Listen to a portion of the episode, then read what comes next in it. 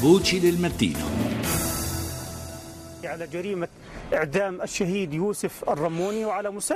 Quella che sentiamo adesso è la voce del portavoce di Hamas, l'organizzazione terrorista palestinese Sami Abu Zuri, questo è il suo nome che inneggia all'attentato nella sinagoga di Gerusalemme in cui sono morte 5 persone e ferite altre 7. Hamas benedice questa operazione eroica, dice, e la vede come una reazione naturale all'esecuzione del martire Youssef al-Ramuni e ai continui crimini dell'occupazione israeliana contro la moschea di Al-Aqsa.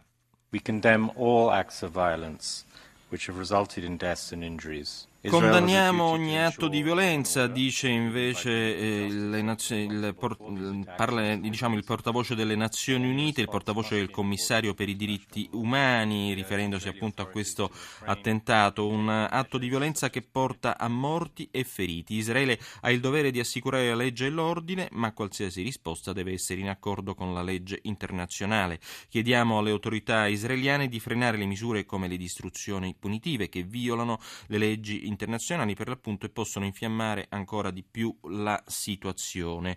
Andiamo adesso in Spagna per la nostra rassegna internazionale. Eh, infatti continuiamo a parlare di Palestina ma in un'ottica diversa. Il Paese dedica eh, infatti l'apertura alla decisione del Parlamento, eh, una decisione approvata con 319 voti a favore, uno contrario ed un astenuto, eh, per una proposta non vincolante di riconoscere la Palestina come Stato indipendente, il che fa della Spagna, si sottolinea il terzo paese europeo a pronunciarsi in senso favorevole sull'argomento dopo Gran Bretagna ed Irlanda, un evento non vincolante ma molto significativo dato che sono stati invitati a seguire la votazione sia gli ambasciatori dei paesi arabi che il rappresentante dell'autorità nazionale palestinese in Spagna Musa Amer Odeh. A sua volta l'ambasciata israeliana ha avvertito dei rischi insiti in una scelta del genere. President Abbas has a parlare adesso invece eh, il presidente degli Stati Uniti Barack Obama che condanna duramente l'attentato a Gerusalemme. Non c'è giustificazione per questi attacchi sui civili. In questo momento così delicato per Gerusalemme continua e più che mai cruciale che i leader israeliani e palestinesi, ma anche la gente comune, lavorino insieme con spirito di collaborazione per abbassare le tensioni, respingere le violenze e cercare una strada verso la pace. Sul nuovo attentato si sofferma ovviamente tutta la stampa americana. In particolare ci sembra interessante comunque la posizione del New York Times che sottolinea come il conflitto israelo-palestinese sempre più stia, stia assumendo le caratteristiche di un conflitto religioso e diamo comunque il benvenuto sulla scia di queste parole a Giovanna Botteri, corrispondente RAI dalla Grande Mela e mh, mm, buonanotte per quanto ti riguarda. Allora Giovanna, mh, mm, il nuovo attentato ovviamente in primo piano su tutte le pagine dei quotidiani statunitensi, eh, forse viene un po' vissuto come la certificazione del fallimento della politica estera americana medio orientale degli ultimi anni o che altro?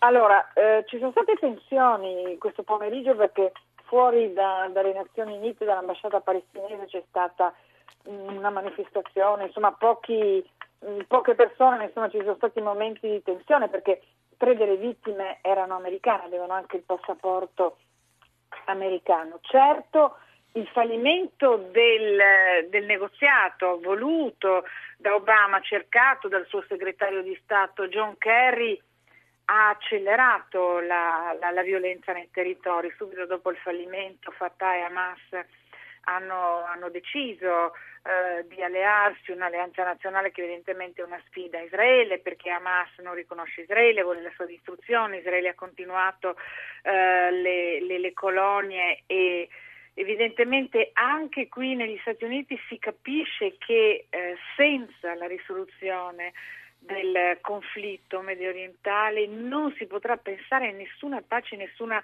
stabilità eh, nella regione. Obama ha tentato la strada dell'accordo con l'Iran, ma non c'è nessun consenso né all'interno del suo partito né all'interno del congresso. Eh, ecco, infatti, eh, scusami se ti interrompo, Giovanna, proprio il 24 prossimo, cioè lunedì, scade tra l'altro il termine del negoziato sul nucleare con l'Iran. È difficile che la maggioranza repubblicana uscita dalle elezioni di midterm possa avallare in alcun modo eventuali accordi con la Repubblica Islamica.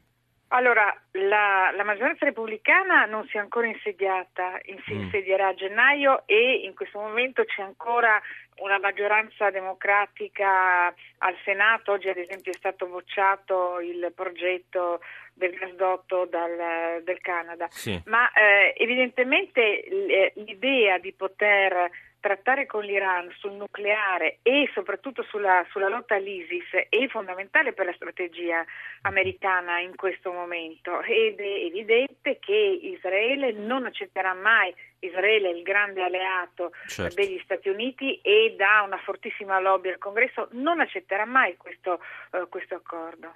Eh, sul fronte invece interno, ehm, che reazioni ci sono state per la morte del medico 44enne proveniente dalla Sierra Leone, Martin Salia, il secondo caso di decesso Ebola registrato negli Stati Uniti per l'appunto? E, il secondo caso, però è vero che eh, come, come, nel caso di Duncan, il medico è stato portato che stava già in condizioni gravissime, mm-hmm. troppo tardi, in qualche modo c'è oramai questa eh, questa consapevolezza, tutta la storia di Ebola è stata molto gonfiata dai media prima delle elezioni per creare anche un clima di nervosismo e di paura subito dopo le elezioni, in qualche modo non se ne parla addirittura più, si, si dice ma insomma eh, dobbiamo pagare anche per la lotta all'Ebola, il, il povero medico, addirittura la moglie ha dovuto pagare la degenza eh, in ospedale, insomma la tensione su Ebola si è completamente abbassata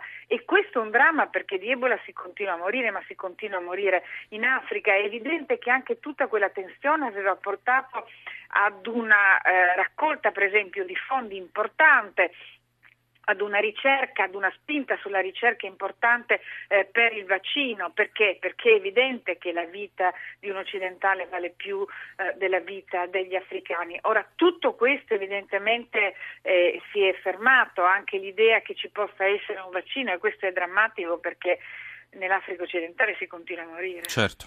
Bene, grazie a Giovanna Botteri, ricordiamo corrispondente era da New York, grazie per la tua testimonianza e collaborazione.